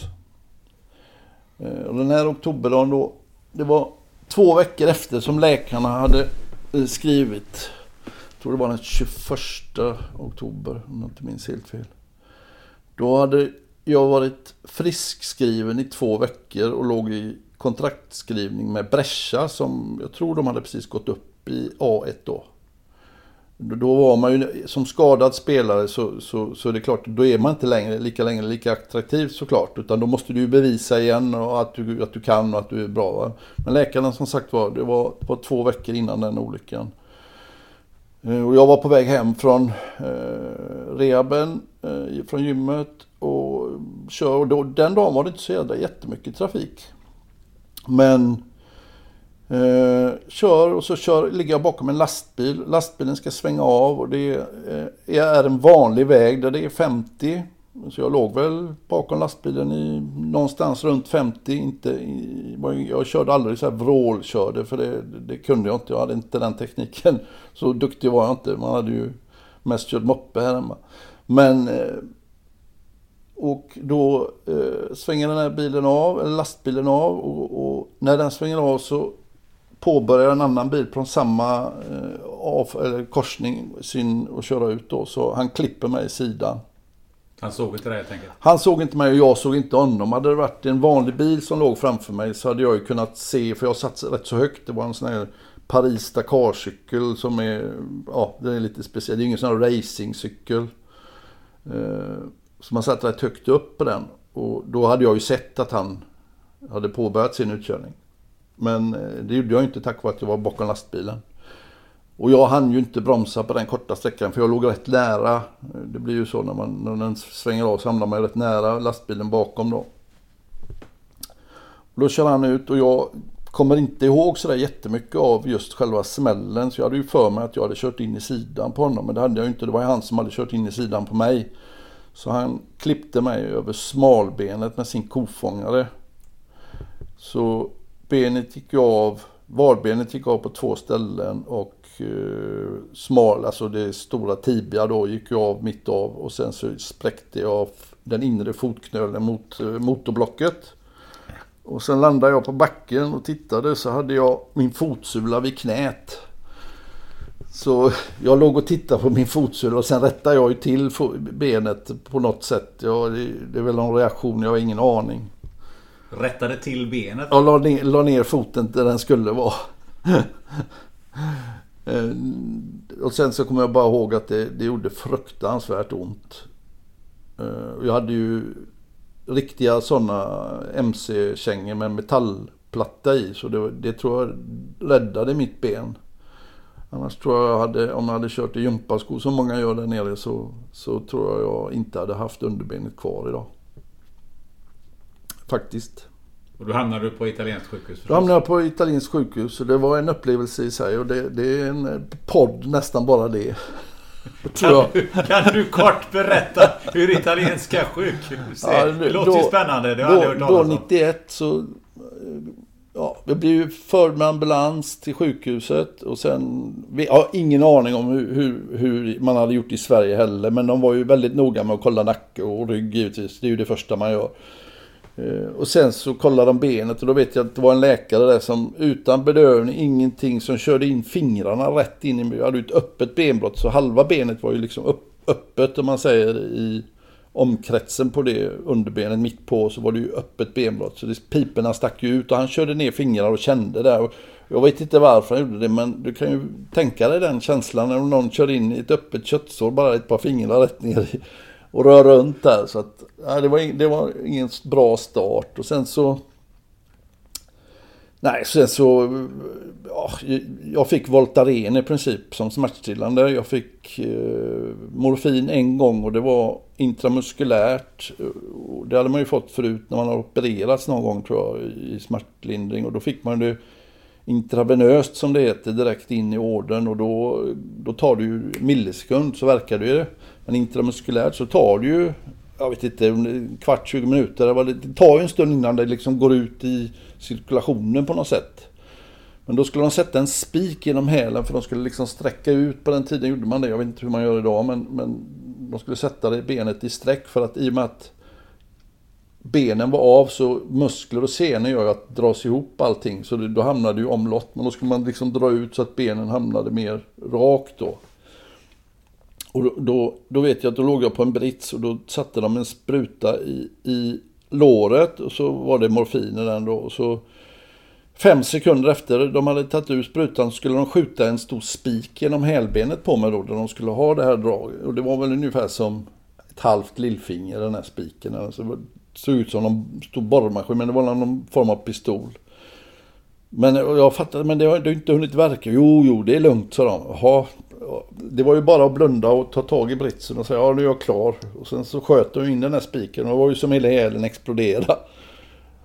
Och sen så, det var, det var historier där med det här benet. Vi skulle byta rum och de bar mig tre gubbar och då, benet var ju inte stabiliserat. Det var ju liksom bara, om man tänker sig från benbrottet och ner till foten så var det ju löst. Det var ju som en ja, det fanns ju ingen stabilitet överhuvudtaget. Skulle de försöka hålla det still då, det, men det gick ju inte. Så det, ja, det, var, det var katastrof i tre dagar innan en svensk läkare kom ner och gav mig riktig smärtlindring då. Det var ingen operation då alltså? Nej, ja, och det var lite lustigt också. Jag kände ju det att, att eh, ja, men jag vill hem till familjen och nära och sådär och bli opererad där. För jag kommer ihåg också det här, jag vet inte hur, länge, hur långt innan det var som Ronnie Pettersson dog i Italien. Men jag, jag kommer ihåg att jag tänkte på Ronnie Pettersson, att han hade något svårt benbrott och eh, dog väl, jag kommer inte ihåg om det var på grund av en blodpropp, att han inte fick blodförtunnande. Och jag vet inte om detta är en, en eh, bara som hörsägen eller vad det är. Något Nej, det stämmer ju. Han, eh, ja. han dog väl av att det var blodfetter som ja, det var eh, fick ett omlopp i, i blodet. Ja, det var han väl... hade så många benbrott. Ja, det var väl, och jag tänkte ju på detta då, så jag ville hem liksom. Eh, och så jag flögs hem med SOS International då, de, försäkring eh, som täckte det då. Eh, och sen så blev vi opererade på Sahlgrenska. Då Hans Granhed som satte in, och det roliga där var eh, jag fick en, ett instrument eh, som heter Hoffman. Det var en italienare som hade uppfunnit detta instrument. Som, jag tror det var en läkare i Verona eller något sånt där tror jag det kom ifrån. Jag för mig det i alla fall. Och då var det ju skruvar och eh, då fixeras ju det med, med en, liksom en led mitt över, över typ benbrottet. Så man la det, fixerades rätt då med över underben. Med alla de här skruvarna då. Så det satt ju utanpå benet då. Den här ställningen då. Hur länge gick du med det där och hur lång läkningstid hade du? Oh. Jag kommer ihåg att jag, jag tror jag fick ta skruvarna på grund av att jag fick den här tråkiga sjukhussjukan i skruvarna. Så jag blev inlagd på, och det var jul, nyår Eh, 91, så det var ju ett par månader, ja lite drygt, som jag hade de här skruvarna. Så jag låg på infektion då över, över nyår har jag för mig det var. Och fick massa antibiotika men det löste ju sig så det, jag fick inga men av det. Men på den tiden var det ju, det var ju inget bra att få de här stafylokockerna i, i, i öppna sår.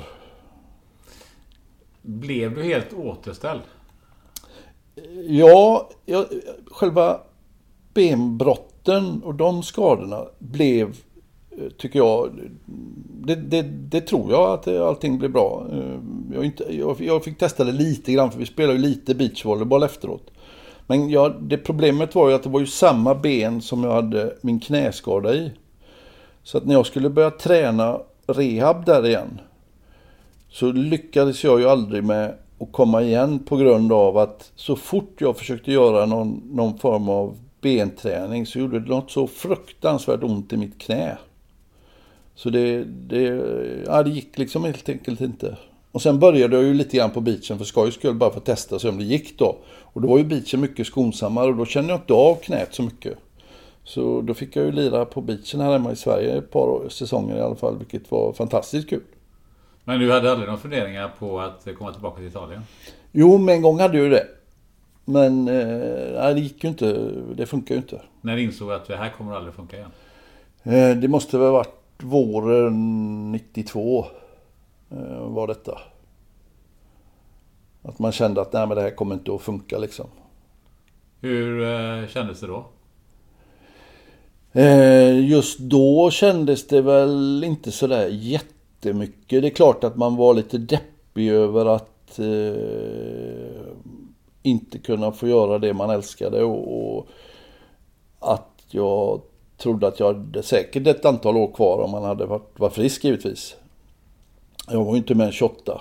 Um, uh, men, men just då, då hade jag ju kommit hem, jag hade opererats och jag träffade en... Jag blev förälskad i Josefin som jobbade på Sahlgrenska och var en av sköterskorna som tog hand om mig. Det är en spännande historia. Eh, ja, Eh, så det var kärlek på lasarett som många sa sådär lite roligt då. Ja, skämtade om eh, med då. Men, men eh, så då det är klart att då red man ju lite grann på den vågen att man var förälskad och, och kär. Och, och det är klart att det kommer någon tid efter volleybollen så man måste ju göra någonting annat då också givetvis. Så att det, det kom väl inte över mig förrän eh, 95 där någonstans. Då kom väl då då det smällen. Ja, då kom väl smällen och, och, jag blev väldigt deprimerad och mådde fruktansvärt dåligt faktiskt. Vad, vad kommer det sig att det tog så lång tid innan du jag vet faktiskt inte det. Eh, och det har väl med det här att göra att det hände mycket. Att, som sagt var, man blev förälskad, vi förlovade oss, vi gifte oss och sen så kom John, sonen då 94. Köpte hus. Det hände liksom hela tiden på något sätt. Ja, det var ju bra grejer eller positiva saker i livet. Men sen så kom det ju kappen, ja vad ska jag göra nu? Och då hade man ju levt lite grann på, eller inte lite, men jag hade ju levt i princip enbart på mina besparingar som jag hade. För jag, jag hade ju ingen... Eh, ja, man hade ju ingenting från eh, att man var sjukskriven eller vad säger man från eh, Försäkringskassan eller ingen, ingen sjukersättning. Eller någonting sånt hade ju inte jag. Eller a-kassa eller vad det nu ja, eh, som det väl, heter väl fortfarande. Hade ju ingenting sånt. Så det var ju bara besparingarna som man nötte på i tre, fyra år. Så det är klart att det tog ju styck på, på det man hade tjänat i och med att det inte var några jättepengar som man hade dragit ihop.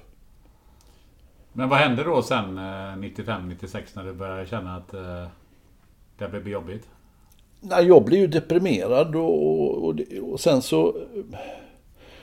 Eh, sjukvården på den tiden var väl... Man skriver ut mediciner och sen så fick man lugnande och sen så blev man väl någon form lite beroende och sen så åt man för mycket av det här och så det blev ångest på det och så ja.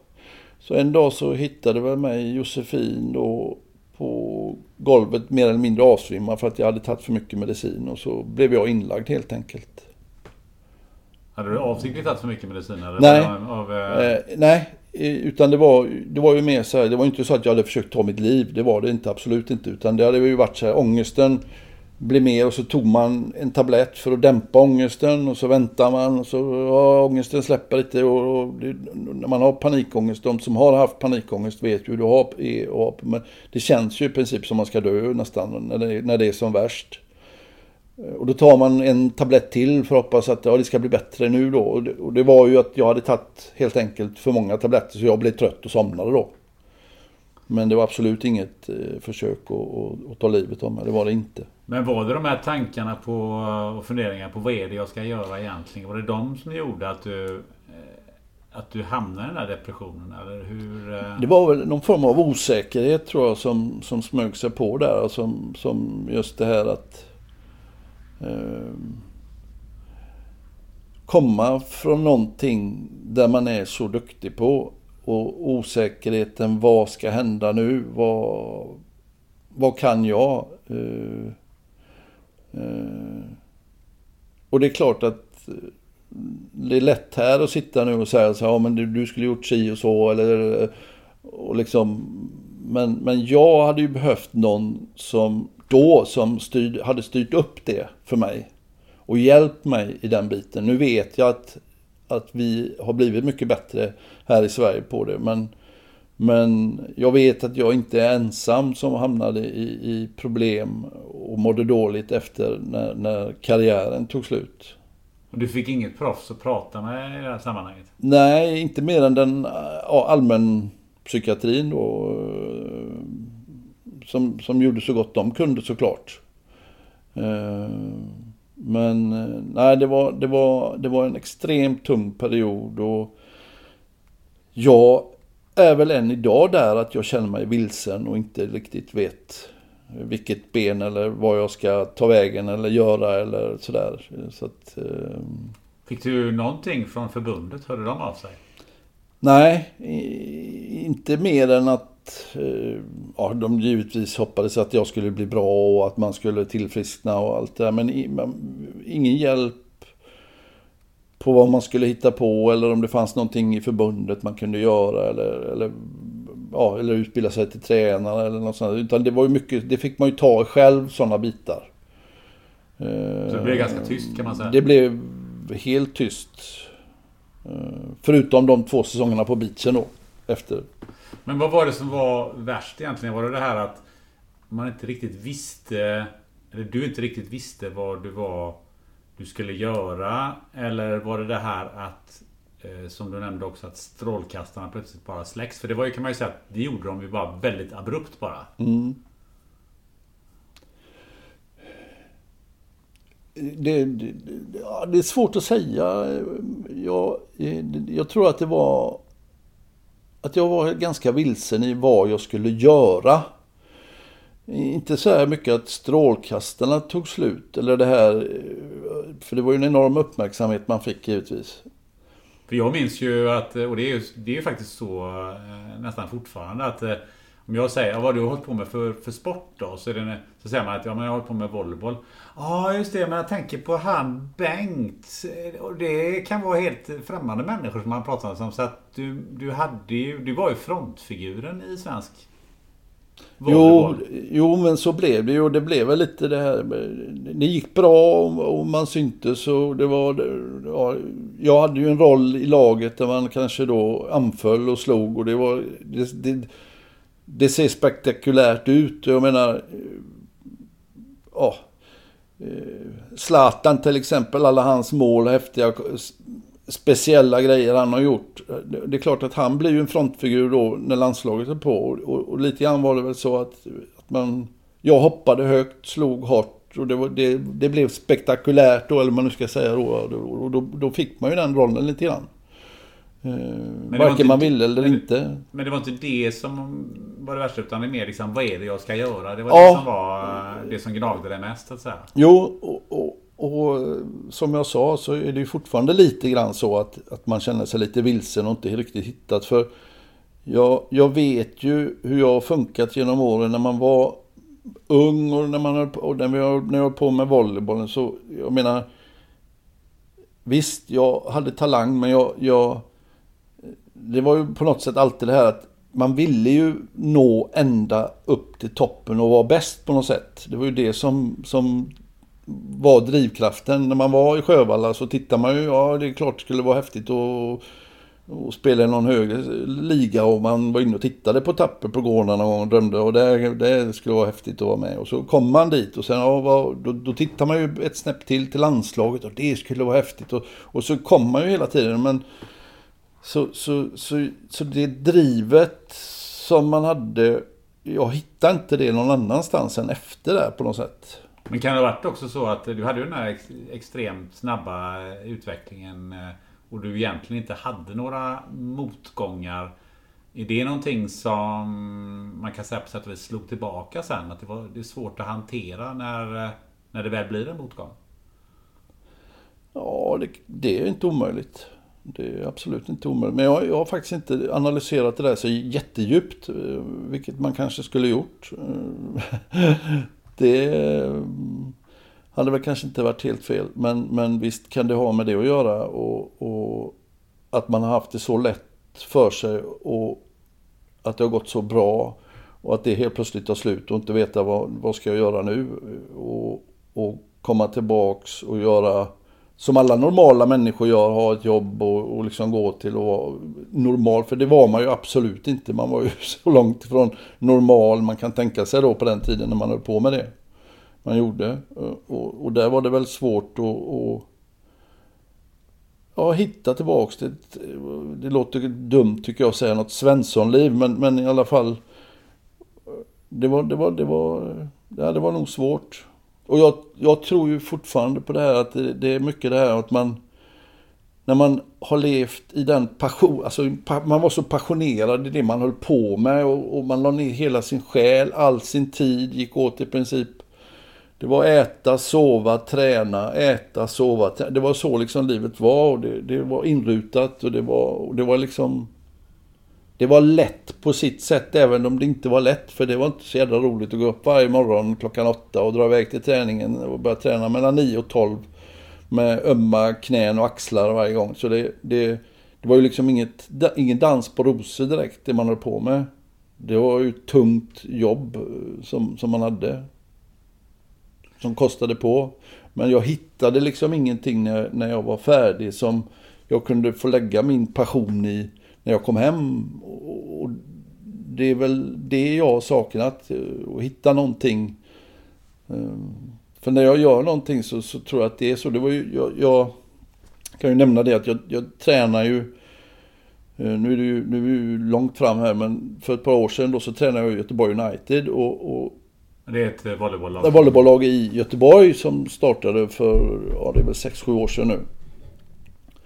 Och eh, fick förfrågan om jag ville vara med där. Och jag kände, ja men det, det du måste ju testa på det någon gång och, och sådär. Men jag kände ju det att jag ville ju att det skulle tränas fem dagar i veckan. Och, men det, det förstår mig, det funkar ju inte.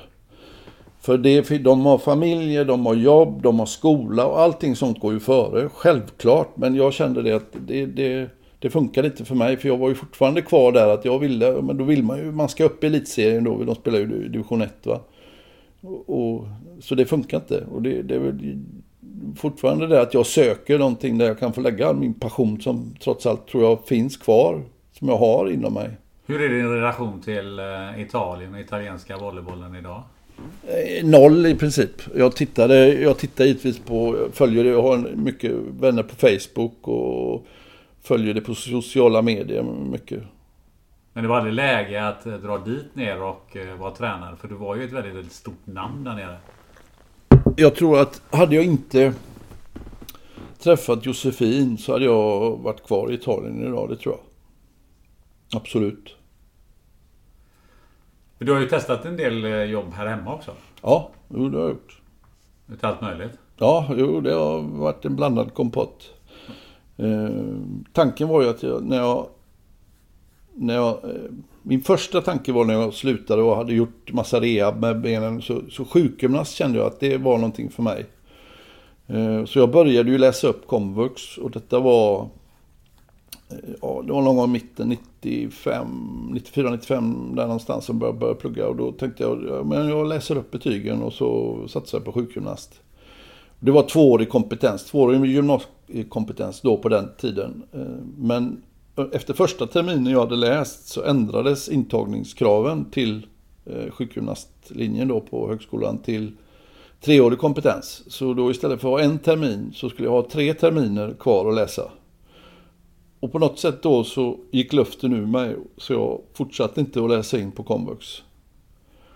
Och är det någonting jag ångrar idag det ska man ju inte göra egentligen, men, men om jag vill säga så här, om jag hade fått göra någonting annorlunda idag så hade jag fortsatt och läst och, och, och satsat på att bli sjukgymnast. Så det, om det är någonting jag ska ändra på så är det det. De som är nära att sluta eller avsluta sin karriär, eh, sin idrottskarriär idag, har du några tips till dem? Vad skulle du vilja säga till dem?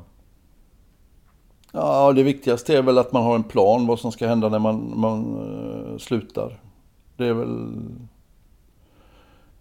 Den planen den ser givetvis olika ut för uh, olika idrotter. För om man tittar på idrotter där du tjänar väldigt mycket pengar. Så det här är ju bara vad jag spekulerar i nu. Så, så är det ju så att många kan ju sluta sina karriärer och behöver inte jobba eller göra någonting. Men jag tror att det är ju som sagt var bara spekulation från min sida. Men jag tror att det är nog, det är nog viktigt att man hittar någon plats i livet även efter. Eh, och göra någonting. För även om, många... du, även om du har väldigt mycket pengar så har det ja, visat sig det att de flesta hamnar inte... i väldiga problem. För Absolut. att de inte har någonting annat. Jo, och, och det tror jag för att det blir ju det där som du sa, vi pratade om innan, att du har någonting, du uppmärksammar, det, det händer saker hela tiden, du är hyllad och du, ja, du, man blir ju satt på en lite pedestal kan man nästan säga. Eh, och det är ju många av svenskar som är ute, ja, titta bara på NHL, hur många, många som är där och spelar, det är väl över hundra svenskar säkert, eh, jag har inte någon siffra där men det är klart att när man slutar och har de pengarna som de har, att det är viktigt att hitta någonting och hitta sin plats och göra någonting och känna det här att Ehm, att man behövs eller något sånt där. Det, det, är väl lite grann där att man känner att eh, man får någon bekräftelse. Att, och det har väl alla människor en viss form av bekräftelse. Att man gör någonting som eh, ja, betyder någonting på något sätt. Sen må det vara det lilla. Det, det behöver inte vara någon, några enorma grejer. Men jag, men jag tror det. Och det, det tror jag att den saknaden tror jag eh, är större än man tror. Men... Det är ju de här adrenalinkickarna och överhuvudtaget de här kickarna man får när man är på den där eh, pedestalen kan jag tänka mig. Det måste ju också vara en orsak till att många eh, sen då när de slutar får problem med både alkohol och droger och, och ja, spel. Det, jo men det är klart att... att det är det där dopaminet som Jo men det är klart att, att, att det gör det. Att det, att det. För det är ju en adrenalinkick. Jag menar när du spelar de här viktiga matcherna och, och, och ja, nästan varje match när man, spel, man spelade i Italien var ju, var ju så att det var, det var en adrenalinkick varje helg man hade. Lite knark nästan? Ja, men lite så är det ju. Och, och råkar du där ut från någon skada eller någonting och det är ju lätt att hamna i det här att man kan bli beroende av på smärtstillande eller eh, som i mitt fall då att det blev de här mot ångesten då. Mm, det, det, var, det var liksom inget bra och, och, och visst, det, det, tror jag är jättelätt att man kan hamna i det. Eh, för det, det, är ju någonting, en stimulans som påverkar hjärnan och får dig att luras. Det luras ju bara eh, att du mår bättre under en kort stund. Och sen så blir det ju snarare tvärtom, att man mår bara sämre. Har du haft kontakt med några andra elitidrottare som har slutat eller eh, som du har diskuterat det här med? Nej, det har jag inte gjort. Inte just diskuterat det. Sen har man väl sprungit på eh, lite andra eh, genom, genom åren men, men aldrig suttit ner och pratat om, om just det här eh, saknaden eh, och det som kan finnas givetvis. Och det är klart att när man tittar på gamla klipp och sådär att man längtar och drömmer sig tillbaks ibland och sådär. Visst gör man det, det går ju inte att komma ifrån. Eh, men, men, eh, men tror du före detta idrottare skulle kunna stötta varandra efter karriären? Eh, det tror jag säkert eh, att man skulle kunna göra.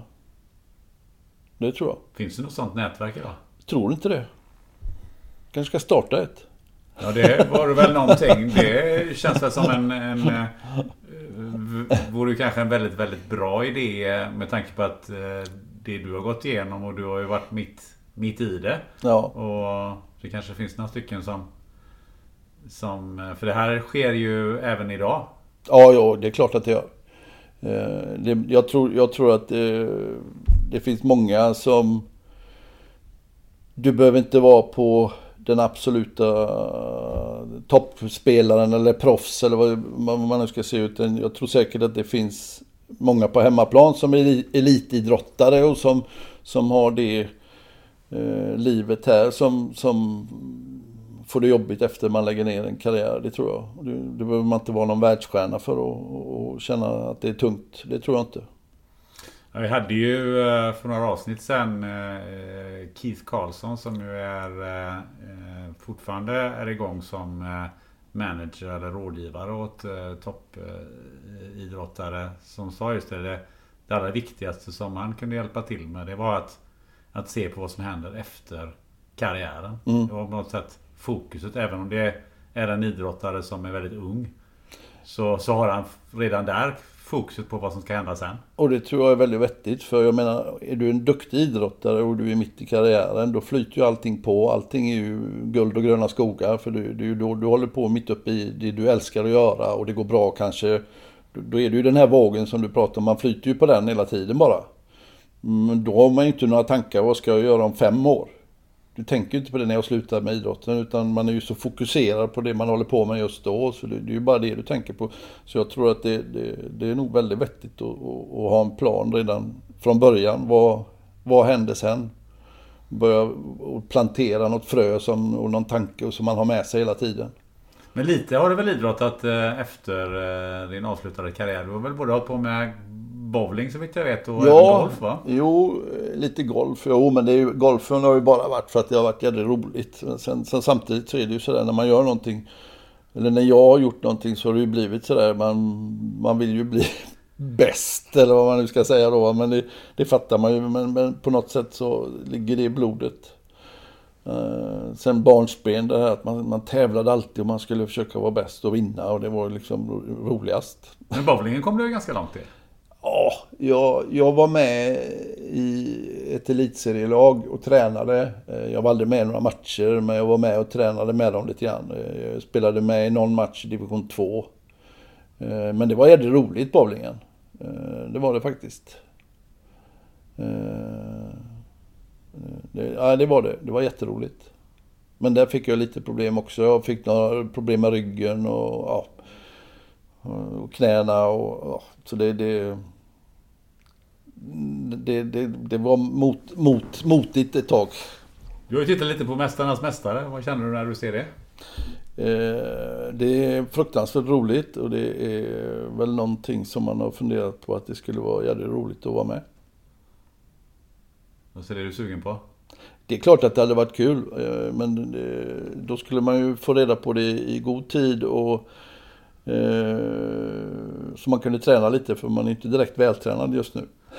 Kroppen hade inte hållit sådär jättebra. Men när du väl kommer dit så är det den där eh, riktiga tävlingsdjävulen som eh, råkar fram? Det tror jag nog att det gör, absolut. Hamnar man där så är det klart att då, ja, är det väl risk att man skadar sig ordentligt igen eller något sånt där dumt. Men det är klart att man skulle inte backa, det skulle man inte göra. Man skulle göra sitt absolut yttersta. Vi börjar närma oss eh, slutet på eh, det här eh, samtalet. Men jag tänkte lite att vi tittar på dagens ungdom lite kort bara. Om du skulle ha en 15-åring framför dig som drömmer att bli en världsstjärna i vilken sport du än må vara. Vad känner du med all den erfarenheten du har? Vad skulle du säga till den personen att man ska tänka på? Eh, 15 år, det är ju, då har man ju idag redan börjat specialisera sig på någon idrott misstänker jag. Om man är 15 år och är duktig, i, man kanske är duktig i flera idrotter. Och där är väl jag, har jag varit emot många som har pratat om det här. Jag kommer ihåg en gång, eh, det är många år sedan nu, men jag kommer ihåg jag hade en diskussion med Håkan Södergren, eh, hockeylegenden. Eh, eh, om just det att specialisera sig för tidigt. Eh, för det gjorde ju inte jag. Jag höll ju på ganska långt med många olika idrotter. Jag var väl en 16-17 och sen blev det volleybollen då. Vid den åldern som jag eh, gled in på för att jag, jag ville det själv. Jag, jag kände att det vill jag.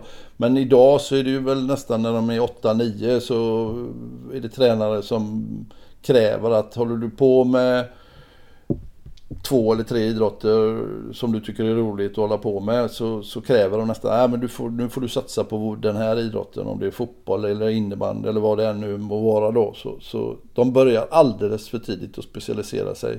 För jag tror att man har nytta av det och, och hålla på med flera idrotter. Eh, utvecklingen av, av det alltså, vad ska man säga, fysiologiska eh, med kropps eh, ja, och balans, allt möjligt. Att det utvecklas mycket mer om du kan hålla på med flera idrotter, det, det tror jag. Men det tyckte inte Håkan Södergren? Nej, han tyckte att man ska, nej, det skulle satsa tidigt. Det var så det var. Eh, och det är ju så det har varit. Och det var på den, nu kommer inte jag ihåg, men det är ganska många år sedan. Någon golf, golfturnering eller något sånt där kändisgolf jag var med på någon gång. Eh, som vi satt och snackade om det där just. Eh, men, men jag vet att, jag kommer inte ihåg nu, men det var något avsnitt på Mästarnas Mästare. Jag kommer inte ihåg vilka det var som satt och pratade just om det där. Att de tycker att det börjar, alltså att specialiseringen börjar alldeles för tidigt. Och jag är absolut med dem som var på det spåret. Men har du någon fundering kring det här med skolan? För du eh, tog ju knappt ut din student där eh, eftersom du höll på med så mycket med, den, med din idrott. Då. Finns det någonting där som, som man ska tänka på? Ja, det är det väl. Det, det, utbildning är bra att ha med sig. Så kan man, och det kan de flesta, eh, få ihop det där. Men det är klart att det krävs otroligt bra planering tror jag.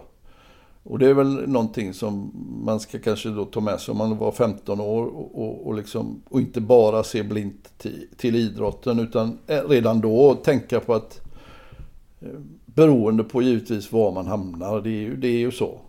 Eh, det, det, det är det ju fortfarande. Nu, nu det är ju inte alla idrotter där du kan spela eller, trä, eller hålla på med som, som du sen är ekonomiskt oberoende när du, när du slutar din karriär. Utan du måste ju ha någon plan. Och det är nog bra även om man tjänar bra med pengar så det är väl bra att ha någon plan att redan börja plantera ett frö. Att, att eh, kanske är svårt till en 15-åring men, men försöka i alla fall. Vad tycker du eh, att du skulle vilja säga till föräldrarna till den 15-åringen? Ja, det är väl att, försöka... För jag hade ju föräldrar som alltid ställde upp. Eh, körde mig till alla träningar i princip om det behövdes. Hämtade mig, var med mig runt om och tittade och, och liksom... Eh, de ställde ju alltid upp. Fanns alltid där. Eh, och, det, och det var ju ett enormt stöd. Eh, de såg ju inte... Och det var väl givetvis också för att de själva var väldigt idrottsintresserade. Men jag tror att det att kan, kan föräldrarna finnas där och vara ett stöd och, och liksom backa upp och, eh, så tror jag det, det betyder otroligt mycket. Det kan inte för bli för mycket curling? Det vet jag inte. Det, det, det, kanske det kan. För på den tiden, eh, vad jag minns, så la sig i alla fall föräldrarna inte speciellt mycket i varken träning nej. eller sporten som sådan. nej, det var mer att man stod och hejade då. Det, det, kommer man väl ihåg. Nu är det väl mer det här med fotbollsföräldrar som står och skriker på domaren och skäller och har sig som inte är så roligt kanske. Det är inte så snyggt. De är lite för engagerade. Men, men Eh, jag tror att man ska finnas där som ett stöd men inte, inte för curlad heller. Det, det, det är nog inte bra. Du, då har vi suttit här i, uh, ja, hur är det? En och en halv timme drygt. Uh, Hur tycker du det har varit att snacka med mig i din första podd? Det var jättetrevligt. Eh, det har det varit. Vem skulle du vilja att jag intervjuar i den här podden om du skulle få välja? Eh, jag hade nog valt eh, min bästa vän.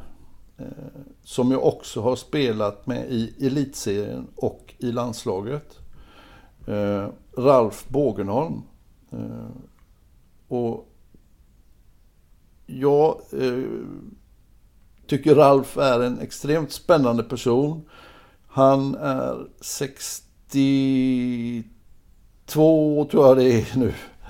Eh, men hans resa tycker jag är extremt spännande. Från att gå från, jag kommer ihåg att han var, jag tror han var mentalskötare på Lillhagen till att gå den långa vägen till, från, till sköterska, distriktssköterska, göra högskoleprovet och komma in på läkarlinjen, forska på neonatala eh, spädbarn då och sen då och höra han idag och hans passion för sitt yrke.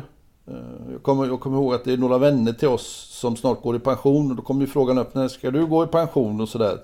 Och Ralf han sa, han, han Nej, det tänker jag inte knappt på utan jag har ett sånt spännande yrke och trivs så bra med det jag gör så att jag har liksom inga planer på att gå i pension överhuvudtaget inom kort. Eh, den passionen han har för, för sitt yrke hade varit lite spännande att höra. Fantastiskt bra idé. Ja. Fantastiskt bra idé.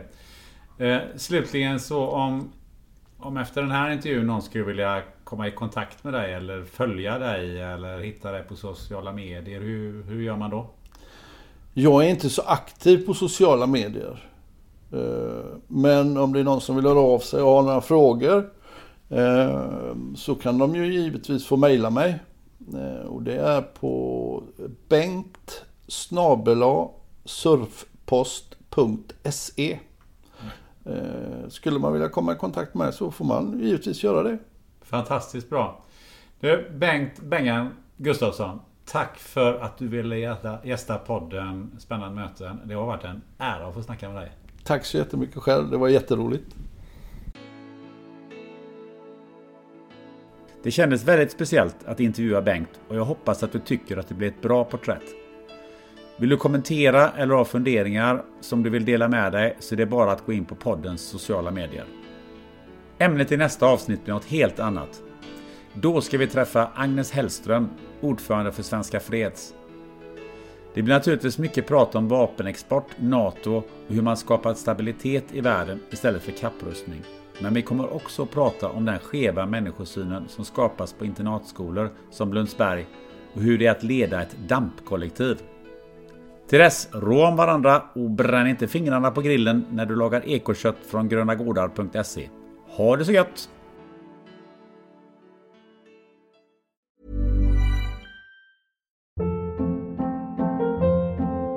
Hold up. What was that? Boring. No flavor. That was as bad as those leftovers you ate all week. Kiki Palmer here, and it's time to say hello to something fresh and guilt-free. Hello Fresh. Jazz up dinner with pecan-crusted chicken or garlic butter shrimp scampi. Now that's music to my mouth. Hello Fresh. Let's get this dinner party started. Discover all the delicious possibilities at hellofresh.com. Hi, I'm Daniel, founder of Pretty Litter. Cats and cat owners deserve better than any old-fashioned litter. That's why I teamed up with scientists and veterinarians to create Pretty Litter. Its innovative crystal formula has superior odor control and weighs up to 80% less than clay litter. Pretty Litter even monitors health by changing colors to help detect early signs of potential illness. It's the world's smartest kitty litter. Go to prettylitter.com and use code ACAST for 20% off your first order and a free cat toy. Terms and conditions apply. See site for details.